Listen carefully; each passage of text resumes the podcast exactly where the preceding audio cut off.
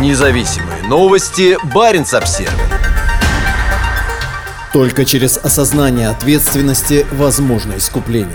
Недавно Баринс Обзервер пообщался с несколькими россиянами, которые после начала войны покинули страну. Это был их способ выразить несогласие с действиями российского правительства в Украине. Вместе с тем в России по-прежнему остаются много людей с антивоенной позицией. И их молчание вовсе не означает, что они готовы мириться с тем, что происходит на их родине. Алексей и Юля – семейная пара из Мурманска, оба работают, имеют активную жизненную позицию. Они против войны, и поэтому мы не можем рассказать о них других подробностей. Ребята по-прежнему остаются в России, и, как с грустной иронией заметил Алексей, вопрос анонимности – это уже даже не пожелание, а вынужденная необходимость. Мы надеемся, что это интервью поможет тем, кто не очень близко знаком с Россией, лучше понять, почему так сложно услышать голоса противников войны, а тем, кто с такой позицией остается внутри страны, что они не одиноки. Предугадать мысли и действия самовлюбленного идиота невозможно. Было ощущение, схожее с предболезнью. Понятно, что что-то идет не так, но непонятно что и насколько сильно. Вспоминает Алексей дни перед самым началом войны. Рациональность говорила «не начнется». Опыт подсказывал, что угрозы пусты и ничего не стоят. Но предугадать мысли и действия самовлюбленного идиота невозможно. По словам Юлии, ощущение грядущих страшных перемен появилось еще осенью 2021 года, когда в новостных лентах начали появляться сообщения о стягивании российских войск на западной границе России. Но даже на секунду я не могла вообразить, что Путин решит развязать самую настоящую войну, говорит Юля. Именно от нее Алексей узнал о начале войны. Помню, как в 6 утра жена с выражением ужаса разбудила словами «этот дол...» начал войну. Я понимал с первого дня, что война принесет много горя, изменит к худшему существование мое, моей семьи, миллионов людей вокруг. Юля о начале боевых действий узнала из инстаграма Ильи Яшина. После этого для нее мир рухнул. Даже дышать было сложно. У меня в голове не укладывалось. Этот мудак по-настоящему закидывает настоящий Киев настоящими бомбами от имени моей страны, от моего имени. Как это возможно? После новостей о происходившем на Запорожской АЭС, в Буче, Мариуполе, ужас от происходящего стал еще больше. Они не знают про Чернобыль? Они не понимают, чем это грозит? Читаю свидетельства женщин, изнасилованных Россией российскими солдатами. Она похожа на девочку, которую он любил в школе. Это так мои соотечественники понимают любовь? Как такое может быть? В какой-то момент понимаю, что я уже не сплю и не ем, только плачу.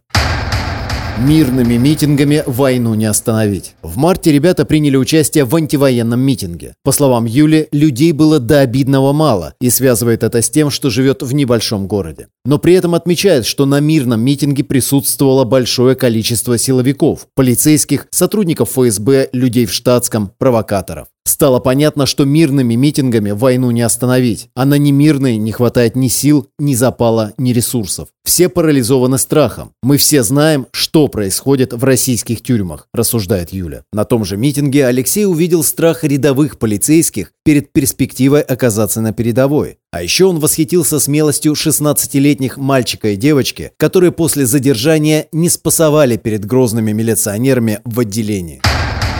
Ощущения завтрашнего дня нет, есть неизменное сегодня. В день объявления начала частичной мобилизации ребята находились не в России и могли там остаться, но решили вернуться, посчитав, что будут нужнее и полезнее внутри страны. При этом Алексей не скрывает, что испытывает страх и сильную неуверенность в правильности своих действий. Самая главная дилемма – уехать или остаться, рассказывает Юля. Первое желание – уехать, вымыть из себя Россию и никогда о ней больше не вспоминать. Сколько зла она принесла ни одному поколению наших семей. Потом волной накатывает сопротивление, Почему мы должны бежать? Почему должны оставить свой дом, свою семью, друзей, профессию? И тут же ответ чтобы спастись. И так по кругу. В итоге мы пока здесь. Что будет дальше, я не знаю. Реалии таковы, что ощущения завтрашнего дня нет. Есть неизменное сегодня, добавляет Алексей.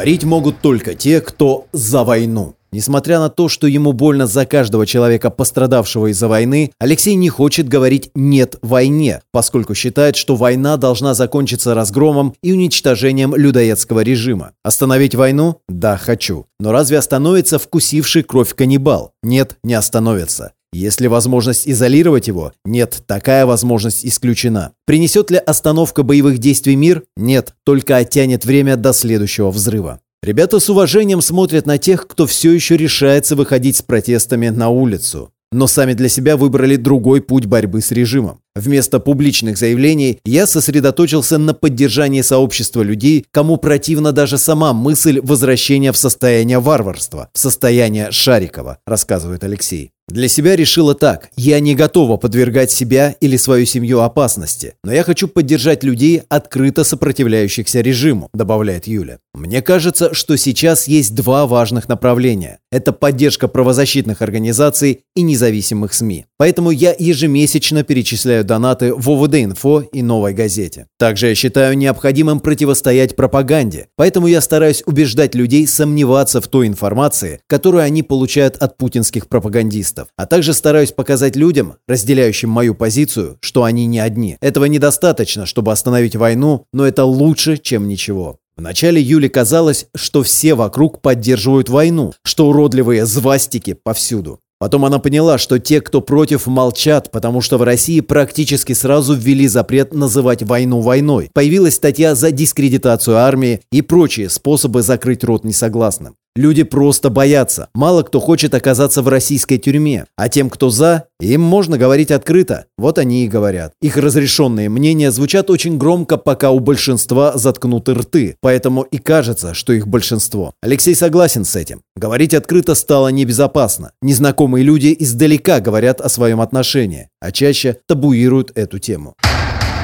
Важно напомнить им завтра их же слова. Ближайшее будущее России для Алексея выглядит не слишком оптимистичным. Если спросите, когда и чем она, война, закончится, то отвечу. Через 15-20 лет, когда действующее поколение 45-70-летних людей умрет, рассуждает Алексей. В связи с плохим состоянием медицины и увеличивающимся технологическим отставанием от среднеевропейского уровня здравоохранения, этот процесс может пройти и быстрее – 9-12 лет. Убежден, что самое страшное впереди. Готовиться следует к войне всех против всех, когда затихнет артиллерийский грохот. Насилие с фронта вернется в быт. Желание силой решать любые проблемы легко войдет в повседневность. Надо получать навыки противостояния такому повороту событий. Алексей уверен, что чудес не бывает. По его мнению, мало кто из активных сторонников войны захочет потом добровольно признаваться в неправоте, признать и свою причастность к совершению трагедии. Они захотят случившееся быстро забыть, поэтому меня совсем не волнует пылкость их слов сегодня. Мне важно не забыть им напомнить завтра их же слова. То, что делает Путин и его прихвостни, это абсолютное преступление. Никакого оправдания этому нет. Он убил будущее своей собственной страны, добавляет Юля. Нам всем нужно будет пройти через осознание произошедшего, осознание своей ответственности и навсегда вычеркнуть максимы «я не интересуюсь политикой», «им в Кремле виднее» и «царь хороший, бояре плохие». Только через осознание ответственности возможно искупление, чего я очень хочу для России. А для Украины я хочу победы. Это будет заслуженно и справедливо. Независимые новости. Барин обсервис